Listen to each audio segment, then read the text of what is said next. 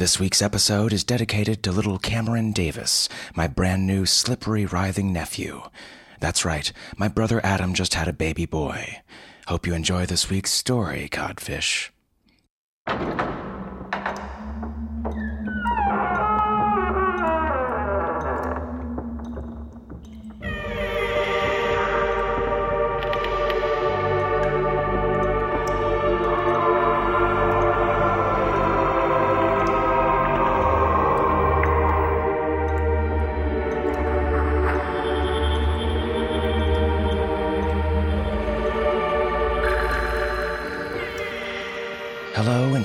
Drabblecast, episode 300.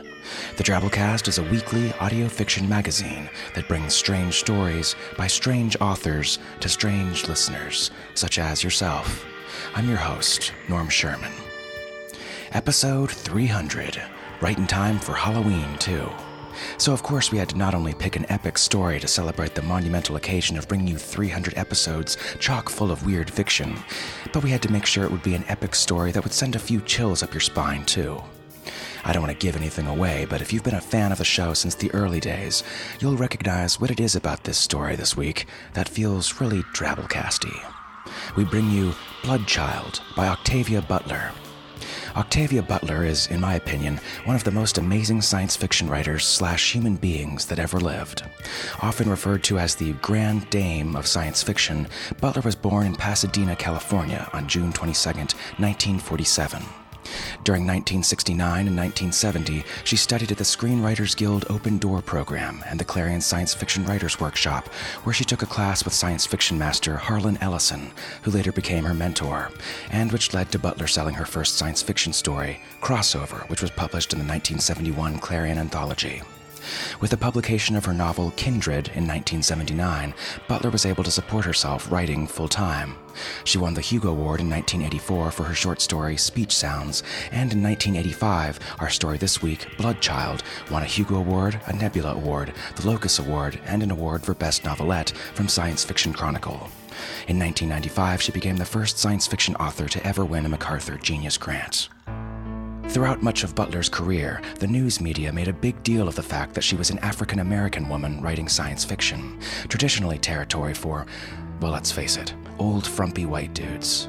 But Butler claims that her isolated background equipped her particularly well to portray life in hostile dystopias where the odds of survival can be almost insurmountable. I'm black, I'm solitary, I've always been an outsider, she told the Los Angeles Times in 1988. When I began writing science fiction, heck, when I began reading, I wasn't in any of the stuff I read, Butler said. The only black people you found were occasional characters, or characters who were so feeble witted that they couldn't manage anything anyway. I wrote myself in, since I'm me, and I'm here, and I'm writing. It should also be noted that Butler had battled through severe dyslexia and social anxiety growing up, which branded her as slow at school and epically awkward. It's also not widely known the challenges Butler faced being a lesbian, raised in a tightly religious, conservative African American community. I'm a hermit in the middle of Los Angeles, she told the New York Times in an interview. And as you'll see in this week's story, life in a hostile dystopia is indeed something that often comes up in her work, as is the relationship between the powerful and the powerless, and how it often turns out to be much more complicated than first meets the eye. Joining me in the full cast production of this story are the voices of talented Drabblecast regulars Veronica Giguere, Delianne Forget, and Ray Sizemore. We hope you enjoy. So without further ado, we bring you Bloodchild by Octavia Butler.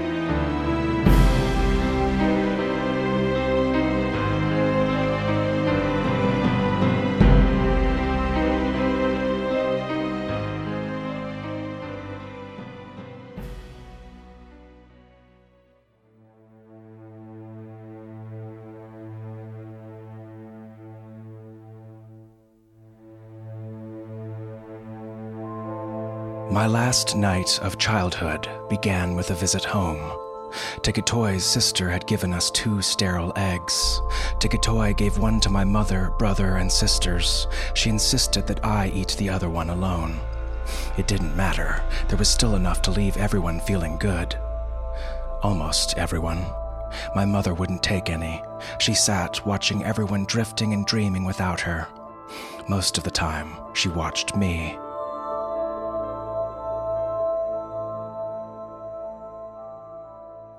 I lay against T'Gatoi's long velvet underside, sipping from my egg now and then, wondering why my mother denied herself such a harmless pleasure.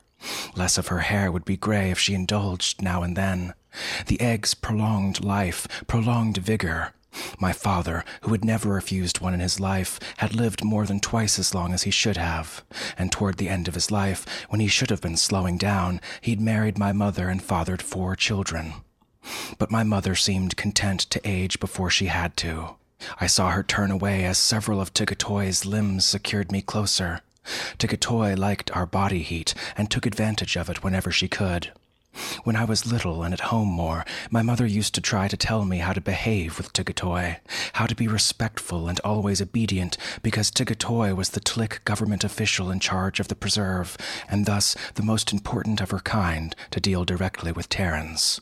It was an honor, my mother said, that such a person had chosen to come into the family. My mother was at her most formal and severe when she was lying. I had no idea why she was lying, or even what she was lying about. It was an honor to have T'Gatoi in the family, but it was hardly a novelty.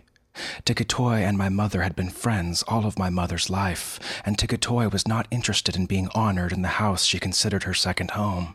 She simply came in, climbed onto one of her special couches, and called me over to keep her warm. It was impossible to be formal with her while lying against her and hearing her complain, as usual, that I was too skinny. You're better. She said this time, probing me with six or seven of her limbs. You're gaining weight, finally. Thinness is dangerous. The probing changed subtly, became a series of caresses. Oh, he's still too thin my mother said sharply. T'Gatoi lifted her head and perhaps a meter of her body off the couch as though she were sitting up. She looked at my mother, and my mother, her face lined and old looking, turned away. Lien, I would like you to have what's left of Gan's egg. The eggs are for the children, my mother said. They are for the family. Please take it. Unwillingly obedient, my mother took it from me and put it in her mouth. There were only a few drops left in the now shrunken elastic shell, but she squeezed them out, swallowed, and after a few moments, some of the lines of tension began to smooth from her face. Oh, it's good, she whispered. Sometimes I forget how good it is. You should take more, T'Gatoi said. Why are you in such a hurry to be old? My mother said nothing. I like being able to come here. This place is a refuge because of you, yet you won't take care of yourself. T'Gatoi was hounded on the outside. Her people wanted more of us made available. Only she and her political faction stood between us and the hordes who did not understand why there was a preserve, why any Terran could not be courted, paid, drafted, in some way made available to them. Or they did understand, but in their desperation they did not care. She parceled us out to the desperate and sold us to the rich and powerful for their political support. Thus, we were necessities, status symbols, and an independent people. She oversaw the joining of families, putting an end to the final remnants of the earlier system of breaking up Terran families to suit impatient Tlic. I had lived outside with her. I had seen the desperate eagerness in the way that some people looked at me. It was a little frightening to know only she stood between us and that desperation that could so easily swallow us. My mother would look at her sometimes and say to me, Take care of her. And I would remember that she too had been outside, had seen. Now T'Gatoi used four of her limbs to push me away from her onto the floor. Go on, Gan, she said. Sit down there with your sisters and enjoy not being sober. You had most of the egg. Lien, Come warm me. My mother hesitated for no reason that I could see. One of the earliest memories is of my mother stretched alongside T'Gatoi, talking about things I could not understand, picking me up from the floor and laughing as she sat me on one of T'Gatoi's segments. She ate her share of eggs then. I wondered when she'd stopped and why. She lay down now against T'Gatoi, and the whole left row of T'Gatoi's limbs closed around her, holding her loosely but securely. I had always found it comfortable to lie that way, but except for my older sister, no one else in the family liked it. They said it made them feel caged. T'Gatoi meant to cage my mother. Once she had, she moved her tail slightly, then spoke. Not enough egg, Lien. You should have taken it when it was passed you. You need it badly now. T'Gatoi's tail moved once more, its whip motion so swift I wouldn't have seen it had I been watching for it. Her sting drew only a single drop of blood from my mother's leg. My mother cried out, probably in surprise. Being stung doesn't hurt. Then she sighed, and I could see her body relax. She moved languidly into a more comfortable position within the cage of T'Gatoi's limbs. Uh, why did you do that? She asked, sounding half asleep. I could not watch you sitting and suffering any longer. My mother managed to move her shoulders in a small shrug. Tomorrow, she said.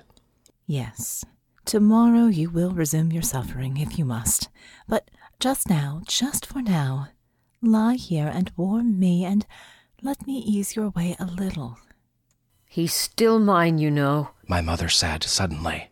Nothing can buy him from me. Sober, she would have not permitted herself to refer to such things. Nothing. T'Gatoi agreed, humoring her. Did you think I would sell him for eggs? For long life? My son? Not for anything, T'Gatoi said, stroking my mother's shoulders, toying with her long, graying hair. I would have liked to touch my mother, share that moment with her. She would have taken my hand if I touched her now. Freed by the egg and the sting, she would smile and perhaps say things long held in. But tomorrow she would remember all this as humiliation. I did not want to be part of a remembered humiliation.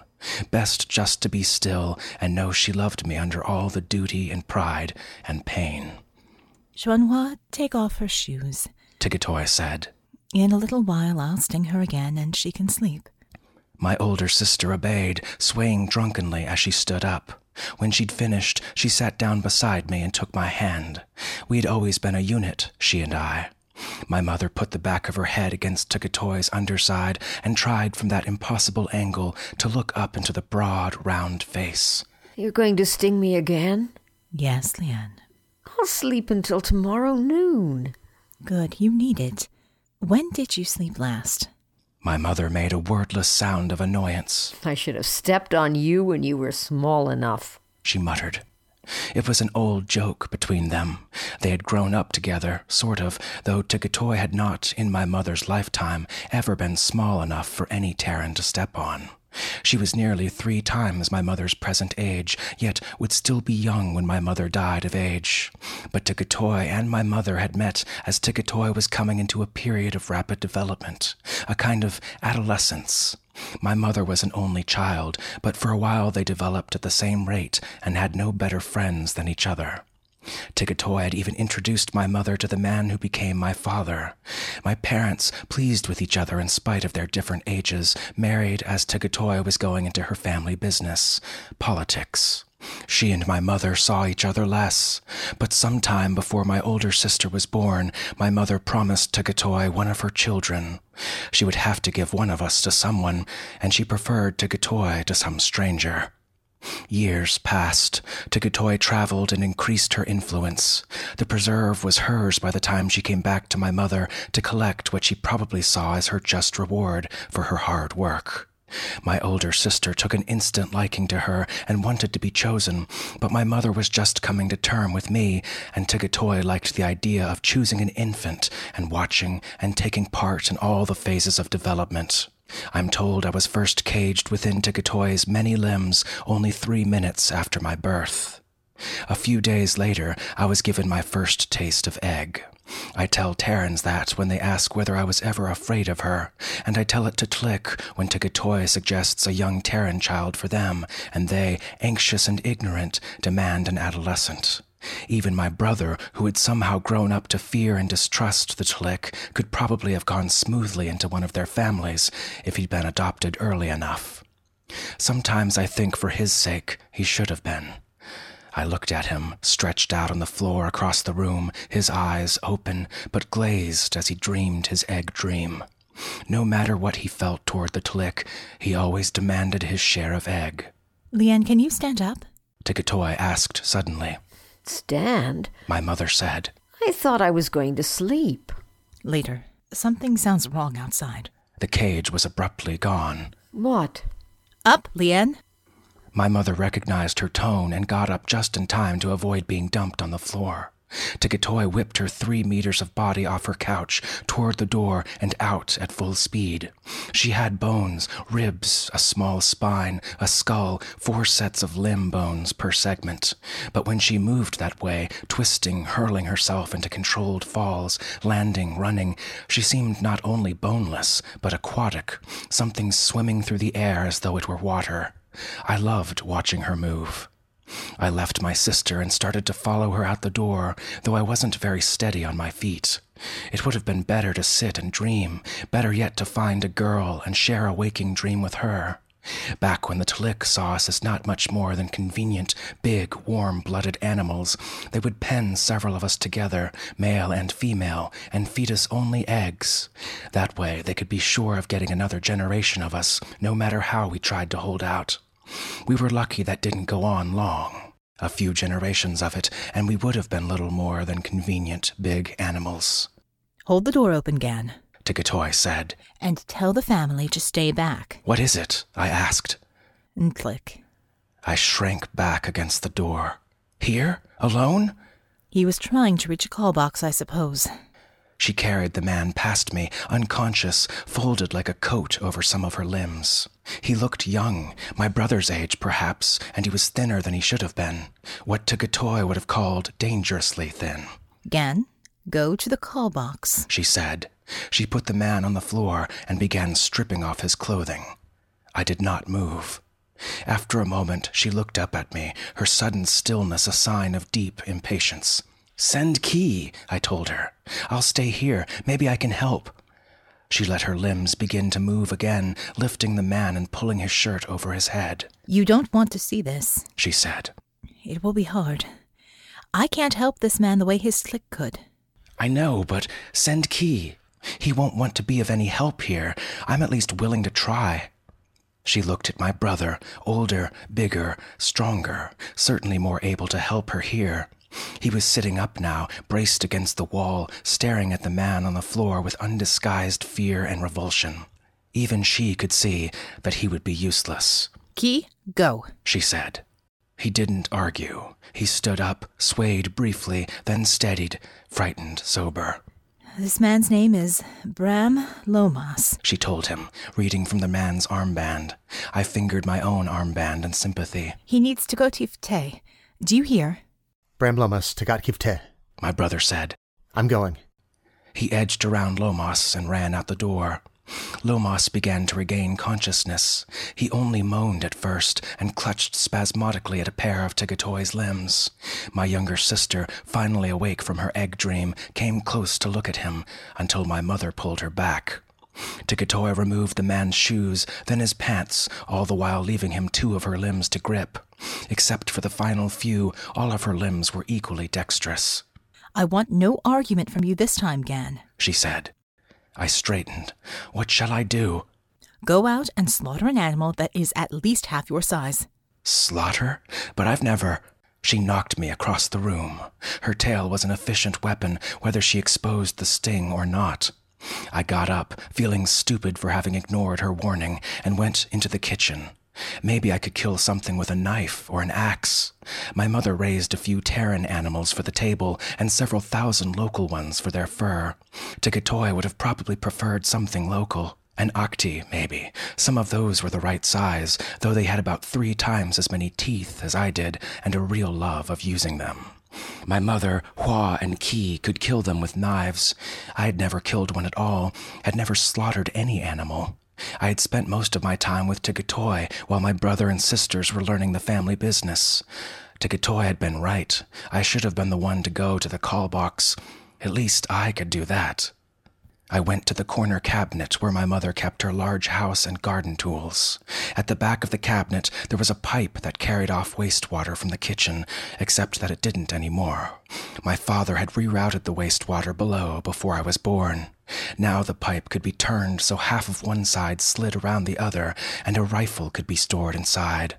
This wasn't our only gun, but it was our most easily accessible one. I would have to use it to shoot one of the biggest of the Achti. Then T'Gatoi would probably confiscate it. Firearms were illegal in the preserve. There had been incidents right after the preserve was established. Terrans shooting Tlic, shooting in Tlic. This was before the joining of families began, before everyone had a personal stake in keeping the peace. No one had shot a Tlic in my lifetime, or my mother's, but the law still stood. For our protection, we were told. There were stories of whole Terran families wiped out in reprisal back during the assassinations. I went out to the cages and shot the biggest Achti I could find. It was a handsome breeding male, and my mother would not be pleased to see me bring it in. But it was the right size, and I was in a hurry. I put the Achti's long, warm body over my shoulder, glad that some of the weight I'd gained was muscle, and took it to the kitchen. There I put the gun back in its hiding place. If T'Gatoi noticed the Achti's wounds and demanded the gun, I would give it to her. Otherwise, let it stay where my father wanted it. I turned to take the Achti to her, then hesitated. For several seconds I stood in front of the closed door, wondering why I was suddenly afraid. I knew what was going to happen. I hadn't seen it before, but T'Gatoi had shown me diagrams and drawings. She'd made sure I knew the truth as soon as I was old enough to understand it. Yet I did not want to go into that room. I wasted a little time choosing a knife from the carved wooden box in which my mother kept them. T'Gatoi might want one, I told myself, for the tough, heavily furred hide of the Achti. Gan! T'Gatoi called, her voice harsh with urgency. I swallowed. I had not imagined a single moving of the feet could be so difficult. I realized I was trembling, and that shamed me. Shame impelled me through the door. I put the Achti down near T'Gatoi and saw that Lomas was unconscious again. She, Lomas, and I were alone in the room, my mother and sisters probably sent out so they would not have to watch. I envied them. But my mother came back into the room as T'Gatoi seized the Achti. Ignoring the knife I offered her, she extended claws from several of her limbs and slit the Achti from throat to anus. She looked at me, her eyes yellow and intent. Hold this man's shoulders, Gan.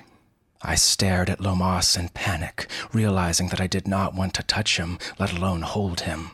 This would not be like shooting an animal, not as quick, not as merciful, and, I hoped, not as final, but there was nothing I wanted less than to be part of it. My mother came forward. Gan, you hold his right side. She said. I'll hold his left and if he came to, he would throw her off without realizing he'd done it.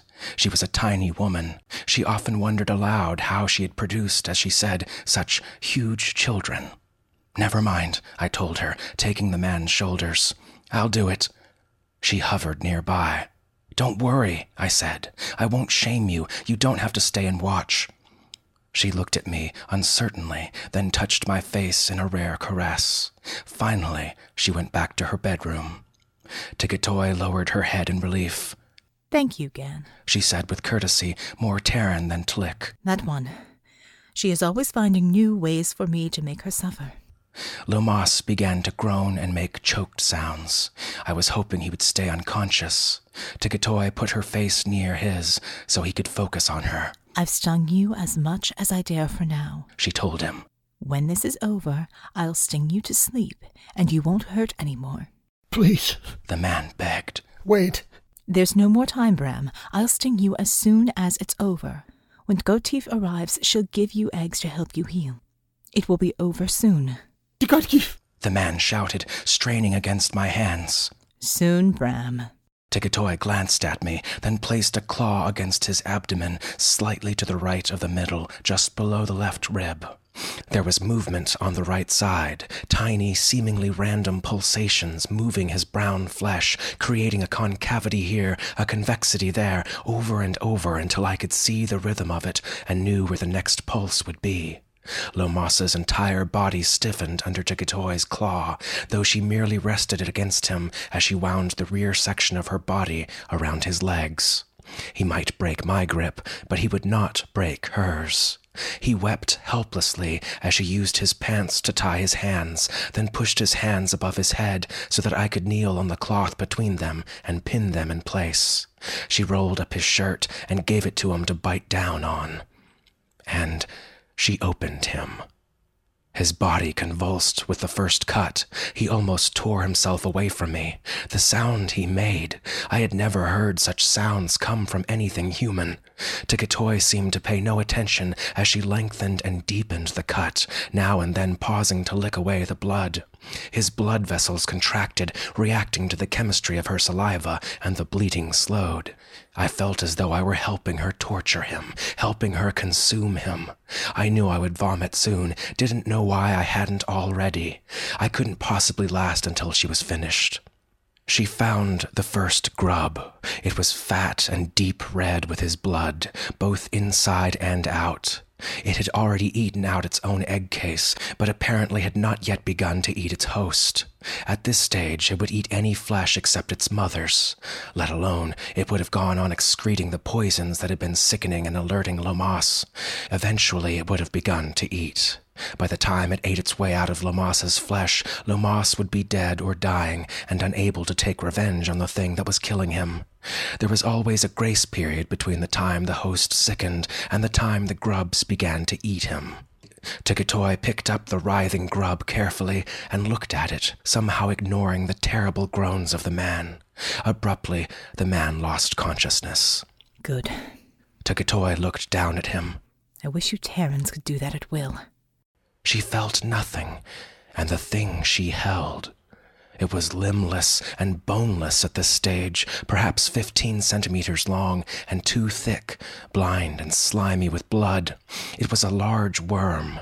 T'Gatoi put it into the belly of the Achti, and it began at once to burrow. It would stay there and eat as long as there was anything to eat.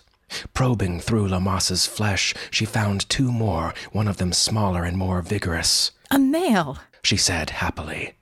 He would be dead before I would. He would be through his metamorphosis and screwing everything that would hold still before his sisters even had limbs. He was the only one to make a serious effort to bite T'Gatoi as she placed him into the Achti. Paler worms oozed to visibility in Lomas's flesh. I closed my eyes. It was worse than finding something dead, rotting and filled with tiny animal grubs, and it was far worse than any drawing or diagram. Ah, there are more. T'Gatoi said, plucking out two long, thick grubs. You may have to kill another animal, Gan. Everything lives inside you Terrans.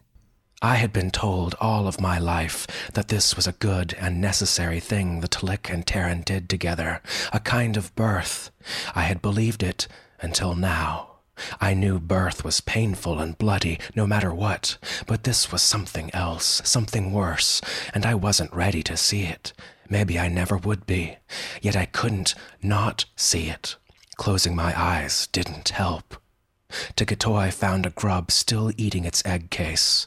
The remains of the case were still wired into a blood vessel by their own little tube or hook or whatever. That was the way the grubs were anchored and the way they fed. They took only blood until they were ready to emerge, then they ate their stretched elastic egg cases, and then they ate their hosts. T'Gatoi bit away the egg case, licked away the blood. Did she like the taste? Did childhood habits die hard, or not die at all? The whole procedure was wrong, alien. I wouldn't have thought anything about her could seem more alien. One more, I think. She said. And perhaps two. A good family. In a host animal these days, we would be happy to find one or two alive. She glanced at me. Go outside, Gan, and empty your stomach. Go now while the man is unconscious. I staggered out, barely made it. Beneath the tree just beyond the front door, I vomited until there was nothing left to bring up. Finally, I stood, shaking, tears streaming down my face. I did not know why I was crying, but I could not stop. I went further from the house to avoid being seen. Every time I closed my eyes, I saw red worms crawling over redder human flesh. There was a car coming toward the house. Since Terrans were forbidden motorized vehicles except for certain farm equipment, I knew this must be Lomas's Tlic, with Qui and perhaps a Terran doctor. I wiped my face on my shirt, struggled for control. Gan, Qui called as the car stopped. what happened? He crawled out of the low, round, Tlic convenient car door. Another Terran crawled out the other side and went into the house without speaking to me. The doctor. With his help and a few eggs, Lomas might make it. To cut gift, te? I said. The Tlic driver surged out of her car, reared up half her length before me. She was paler and smaller than T'Gatoi, probably born from the body of an animal. The Tlic born from Terran bodies were always larger, as well as more numerous. Six young, I told her, maybe seven, all alive, at least one male. Lomas? She said harshly. I liked her for the question and the concern in her voice when she asked it. The last coherent thing he had said was her name. He's alive, I said. She surged away to the house without another word. She's been sick. My brother said, watching her go. When I called, I could hear people telling her she wasn't well enough to go out, even for this. I said nothing. I had extended courtesy to the Tlic. Now I didn't want to talk to anyone. I hoped he would go in, out of curiosity, if nothing else. Finally found out more than you wanted to know, eh? I looked at him. Don't give me one of her looks. You're not her. You're just her property. One of her looks. Had I picked up even an ability to imitate her expressions? What'd you do, puke? He sniffed the air. So now you know what you're in for. I walked away from him. He and I had been close when we were kids. He would let me follow him around when I was home, and sometimes T'Gatoi would let me bring him along when she took me into the city. But something had happened when he reached adolescence. I never knew what. He began keeping out of T'Gatoi's way. Then he began running away, until he realized there was no away to run. Not in the preserve, certainly not outside. After that, he concentrated on getting his share of every egg that came into the house, and on looking out for me in a way that made me all but hate him, a way that clearly said, as long as I was all right, he was safe from the Tlic. How was it, really? He demanded, following me. I killed an Achti. The young ate it. You didn't run out of the house and puke because they ate an Achti. I had, I had never seen a person cut open before. That was true, and enough for him to know. I couldn't talk about the other. Not with him, Oh, he said. He glanced at me as though he wanted to say more, but he kept quiet. We walked, not really headed anywhere, toward the back, toward the cages, toward the fields. did he say anything? Lomas, I mean. Who else would he mean? He said to Kotgif. Qui shuddered. If she had done that to me, she'd be the last person I'd call for. You'd call for her. Her sting would ease your pain without killing the grubs in you. You think I'd care if they died? No, of course he wouldn't. Would I? Shit. He drew a deep breath. I've seen what they do. You think this thing with Lomas was bad? It was nothing. I didn't argue. He didn't know what he was talking about. I saw them eat a man. I turned to face him. You're lying. He paused. It was when I was little. I had been to the Hartman house, and I was on my way home. I saw a man and a Tlic, and the man was N'Tlic. The ground was hilly. I was able to hide from them and watch. The Tlic wouldn't open the man because she had nothing to feed the grubs. The man couldn't go any further, and there were no houses around. He was in so much pain he told her to kill him. He begged her to kill him. Finally, she did. She cut his throat. One swipe of one claw. I saw the grubs eat their way out, then burrow in again, still eating. His words made me see Lomas's flesh again, parasitized, crawling. Why didn't you tell me that? I whispered. He looked startled, as though he'd forgotten I was listening. I don't know. You started to run away not long after that, didn't you? Yeah, stupid. Running inside the preserve. Running in a cage. I shook my head, said what I should have said to him a long time ago. She wouldn't take you, Qui. You don't have to worry. She would, if anything happened to you.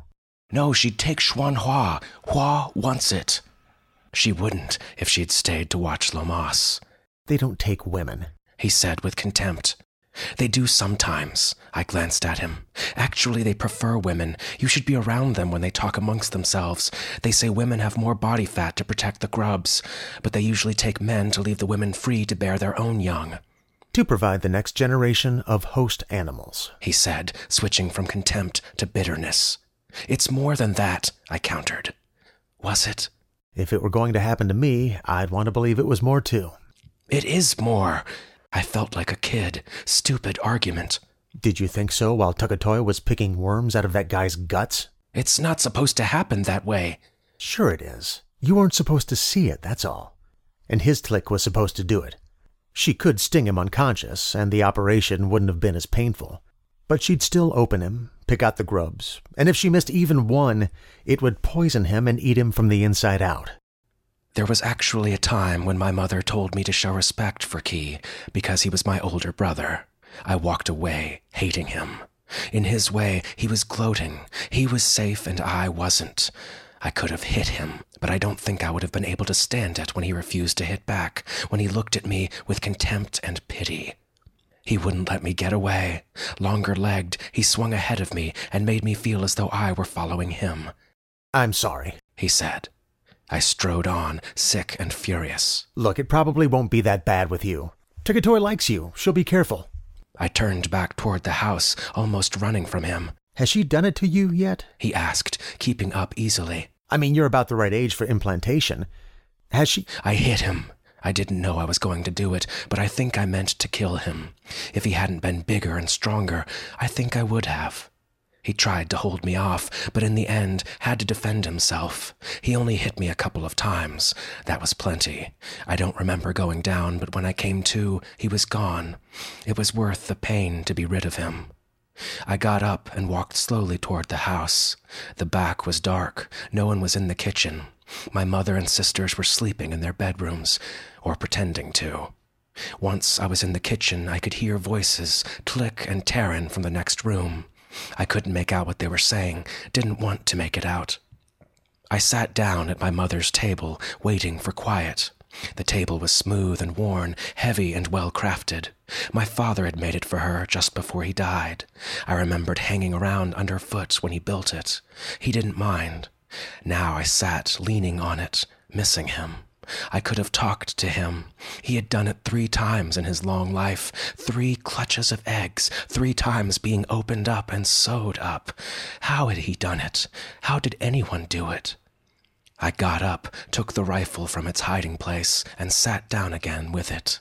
It needed cleaning, oiling. All I did was load it. Gan? She made a lot of little clicking sounds when she walked on bare floor, each limb clicking in succession as it touched down, waves of little clicks. She came to the table, raised the front half of her body above it, and surged onto it. Sometimes she moved so smoothly she seemed to move like water itself. She coiled herself into a small hill in the middle of the table and looked at me. That was bad. She said softly, You should not have seen it. It need not be that way. I know. T'Khotgif. Ch'Khotgif now. She will die of her disease. She will not live to raise her children. But her sister will provide for them, and for Bram Lomas. Sterile sister, one fertile female in every lot, one to keep the family going. That sister owed Lomas more than she could ever repay. He'll live then? Yes, I wonder if he would do it again. No one would ask him to do that again. I looked into the yellow eyes, wondering how much I saw and understood there, and how much I only imagined. No one ever asks us, I said. You never asked me. She moved her head slightly. What's the matter with your face? Nothing, nothing important. Human eyes probably wouldn't have noticed the swelling in the darkness. The only light was from one of the moons shining through a window across the room. Did you use the rifle to shoot the Achti? Yes, And do you mean to use it to shoot me? I stared at her, outlined in the moonlight, coiled, graceful body. What does Terran blood taste like to you? She said nothing. What are you? I whispered. What are we to you? She lay still, rested her head on her topmost coil. You know me as no other does. She said softly. You must decide. That's what happened to my face. What? Qui goaded me into deciding to do something. It didn't turn out very well. I moved the gun slightly, brought the barrel up diagonally under my own chin. At least, it was a decision I made.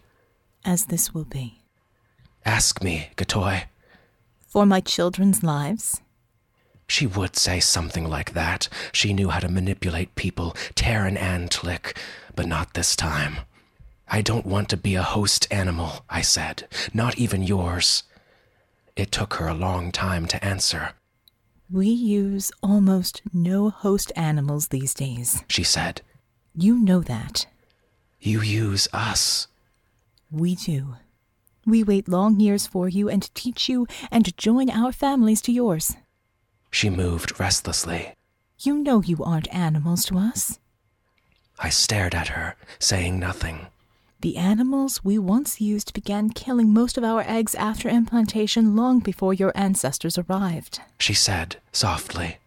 You know these things, Gan.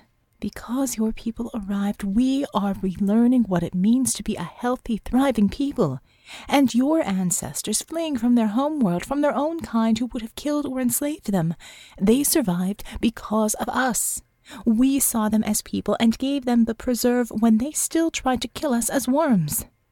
At the word worms, I jumped. I couldn't help it, and she couldn't help noticing it. I see, she said quietly. Would you really rather die than bear my young, Gan? I didn't answer. Shall I go to Xuan Hoa? Yes, Hoa wanted it. Let her have it. She hadn't had to watch Lomas. She'd be proud, not terrified. T'Gatoi flowed off the table onto the floor, startling me almost too much. I'll sleep in Hoa's room tonight. And sometime tonight or in the morning, I'll tell her. This was going too fast. My sister Hoa had had almost as much to do with raising me as my mother. I was still close to her, not like Qui. She could want T'Gatoi and still love me. Wait, Gatoi! She moved back, then raised nearly half her length off the floor and turned to face me.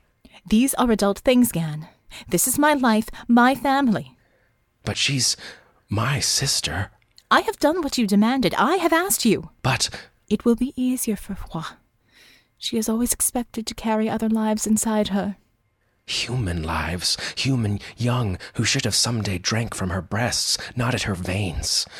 I shook my head. Don't do it to her, Gatoi. I was not Qui. It seemed I could become him, though, with no effort at all.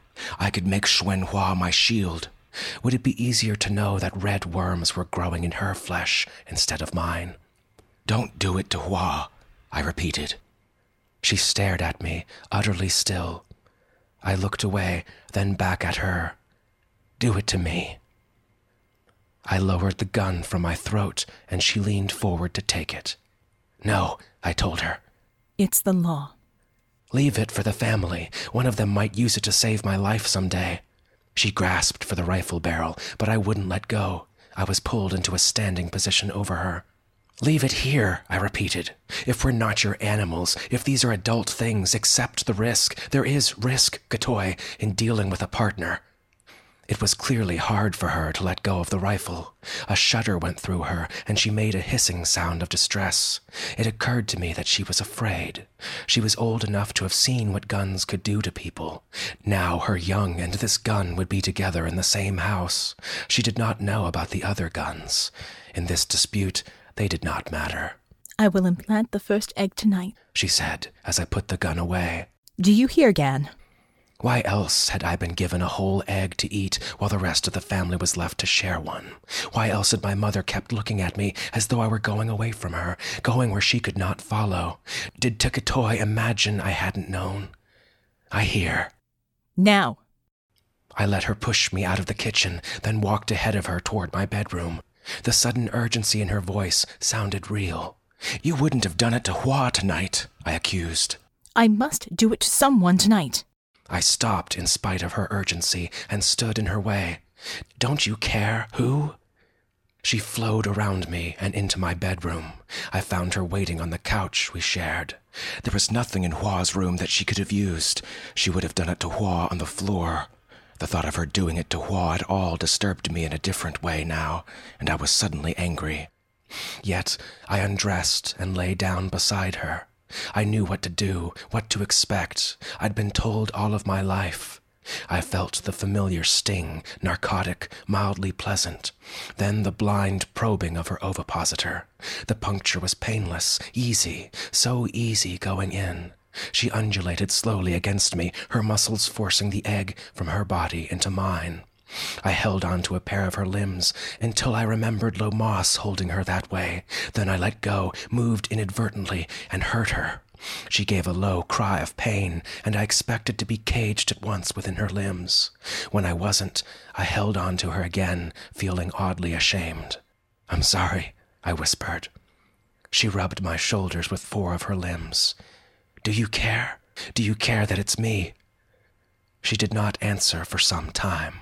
Finally, You were the one making the choices tonight, Gan. I made mine long ago.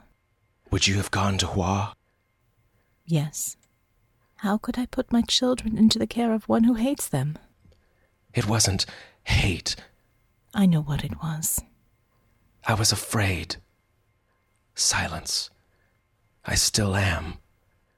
I could admit it to her here, now. But you came to me to say froid. Yes.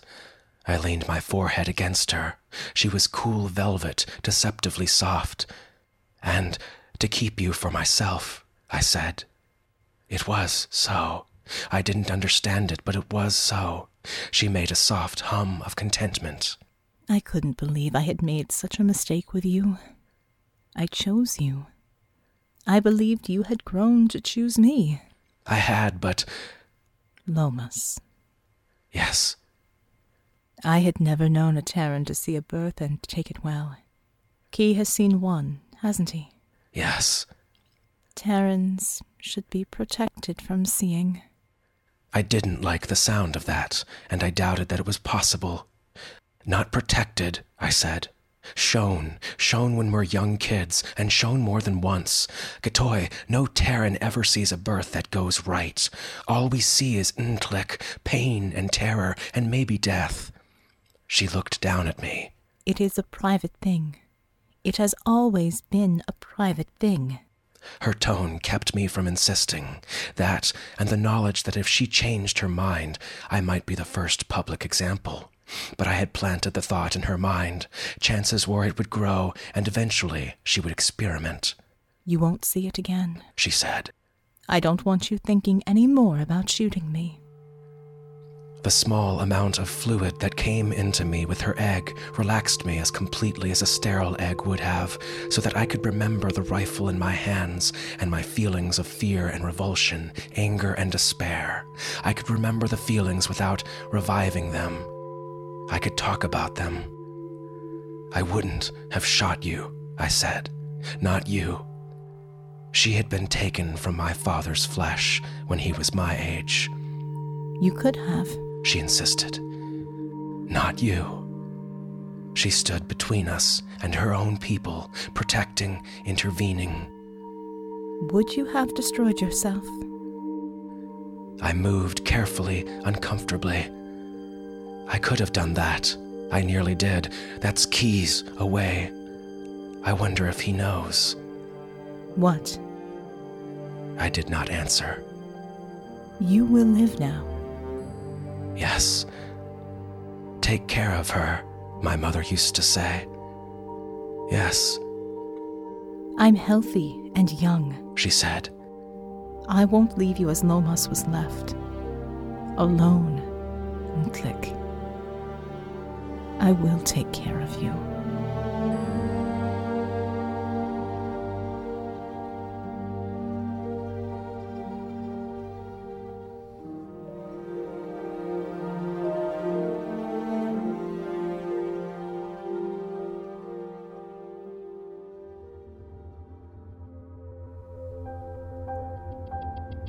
Afterward by Octavia Butler. It amazes me that some people have seen Bloodchild as a story of slavery. It isn't. It's a number of other things, though. On one level, it's a love story between two very different beings. On another, it's a coming of age story in which a boy must absorb disturbing information and use it to make a decision that will affect the rest of his life. On a third level, Bloodchild is my pregnant man story. I've always wanted to explore what it might be like for a man to be put into that most unlikely of all positions. Could I write a story in which a man chose to become pregnant, not through some sort of misplaced competitiveness to prove that a man could do anything a woman could, not because he was forced to, not even out of curiosity? I wanted to see if I could write a dramatic story of a man becoming pregnant as an act of love, choosing pregnancy in spite of, as well as because of, surrounding difficulties. Also, Bloodchild was my effort to ease an old fear of mine. I was going to travel to the Peruvian Amazon to do research for my Xenogenesis books, Dawn, Adulthood Rites, and Imago, and I worried about my possible reaction to some of the insect life of the area. In particular, I worried about the botfly, an insect with what seemed to me then absolute horror movie habits. There was no shortage of botflies in the part of Peru that I intended to visit. The botfly lays its eggs in wounds left by the bites of other insects. I found the idea of a maggot living and growing under my skin, eating my flesh as it grew, to be so intolerable, so terrifying, that I didn't know how I could stand it if it happened to me. To make matters worse, all that I heard and read advised botfly victims not to try to get rid of their maggot passengers until they got back home to the United States and were able to go to a doctor, or until the fly finished the larval part of its growth cycle and crawled out of its host to fly away. The problem was, to do what seemed to be the normal thing, to squeeze out the maggot and throw it away, was to invite infection. The maggot becomes literally attached to its host and leaves part of itself behind, broken off if it's squeezed or cut out. Of course, the part left behind dies and rots, causing the infection. Lovely. When I have to deal with something that disturbs me as much as the botfly did, I write about it. Whether I write journal pages, an essay, a short story, or weave my problems into a novel, I find the writing helps me get through the troubles and get on with my life. Writing Bloodchild didn't make me like botflies, but for a while, it made them seem more interesting than horrifying. Yes, Octavia, making botflies three meters long and sentient does make the regular old Earth variety just a bit less horrifying by comparison. I like how in this story you've got parasitism and commensalism happening at the same time on different and complex levels. You've got ovipositors going into skin, larvae gestating inside human hosts, but you've also got love and partnership patched into that complex quilt as well. You've got human beings paying the rent on an inhabited different world, but on a preserve, not a reserve, mind you, a preserve. Branding says everything. But you've also got accommodations being made on both sides because everyone has a stake in keeping the peace. Relationships between communities are complex, larval implantation aside. Hope you enjoyed this week's story. If you did, help us celebrate episode 300 and push off for another 100 more to come by making a donation to the Drabblecast. You can make a one time donation in any amount or subscribe for an automatic $5 a month or $10 a month. Doing the latter or making a one time donation of $120 or more gives you access to Drabblecast B Sides, our premium content feed with all sorts of cool extra stuff each month. Get more spookiness this Halloween season, for example, by listening to a new tale that's really grim by Margaret freaking Atwood this week on Drabblecast B-Sides. We've got all sorts of other cool exclusive stuff coming down the pipes at you in the months ahead there. Exclusive artwork, a webcomic, a Drabblecast text-based online adventure video game, author interviews, extra stories, the list goes on. And you're helping support the Drabblecast do what we do, which is bring you the best of weird fiction produced awesomely in audio, free for your ears each week. Hit up drabblecast.org, click the support options off to the right. We'd greatly appreciate it. All right, moving on to our 100 character story winner this week by Drabblecast forum member Far Seeker. Here goes. Waking with her arm draped across him, he smiled, recalling the night. Gently lifting it, he wondered where the rest was. appropriately Halloweeny, I'd say. Think you can write a good story with only 100 characters, not counting spaces? Give it a shot. Post in our discussion forums at forums.drabblecast.org in the Twitfic section. We've even got a handy 100 character sizing tool there for you to use. You might be next week's winner. Follow the Drabblecast on Twitter at the Drabblecast. All right, folks, that's episode 300. Remember, the Drabblecast is brought to you with the Creative Commons Attribution Non-Commercial No Derivatives license, which means don't change it, don't sell it, but feel free to share it all you like. Write us a review on iTunes or blog about us. Spread the weird. Special thanks to our kick ass episode artist this week, Soren James. Soren's a writer and visual artist living in London. He produces organically based art using various materials and processes to create images from naturally emergent patterns. His work includes painting, photography, and video, and you can see them at his website, which is linked in our show notes. We'll see you next week, weirdos. Our program this week was brought to you by managing editor Nicky Drayden, who dressed up as a zombie half eaten Achti for Halloween, submissions editor Nathan Lee, who dressed up as a sexy Chilean miner, and our art director Bo Kaier, who just wore a dress. Additional help from Tom. You kids get a job and buy your own goddamn candy baker. David, what? no, I'm using these razor blades to shave this candy. Honest, officer. Stefan. And David, if you don't eat your candy corn in three separate bites starting from the big yellow end to the small white end, you're a communist. Carvin. Until next week, weirdos, this is Norm Sherman reminding you that your cat is staring at the wall because she sees a ghost. Either that or she's mulling over past social situations she could have handled better. Happy Halloween.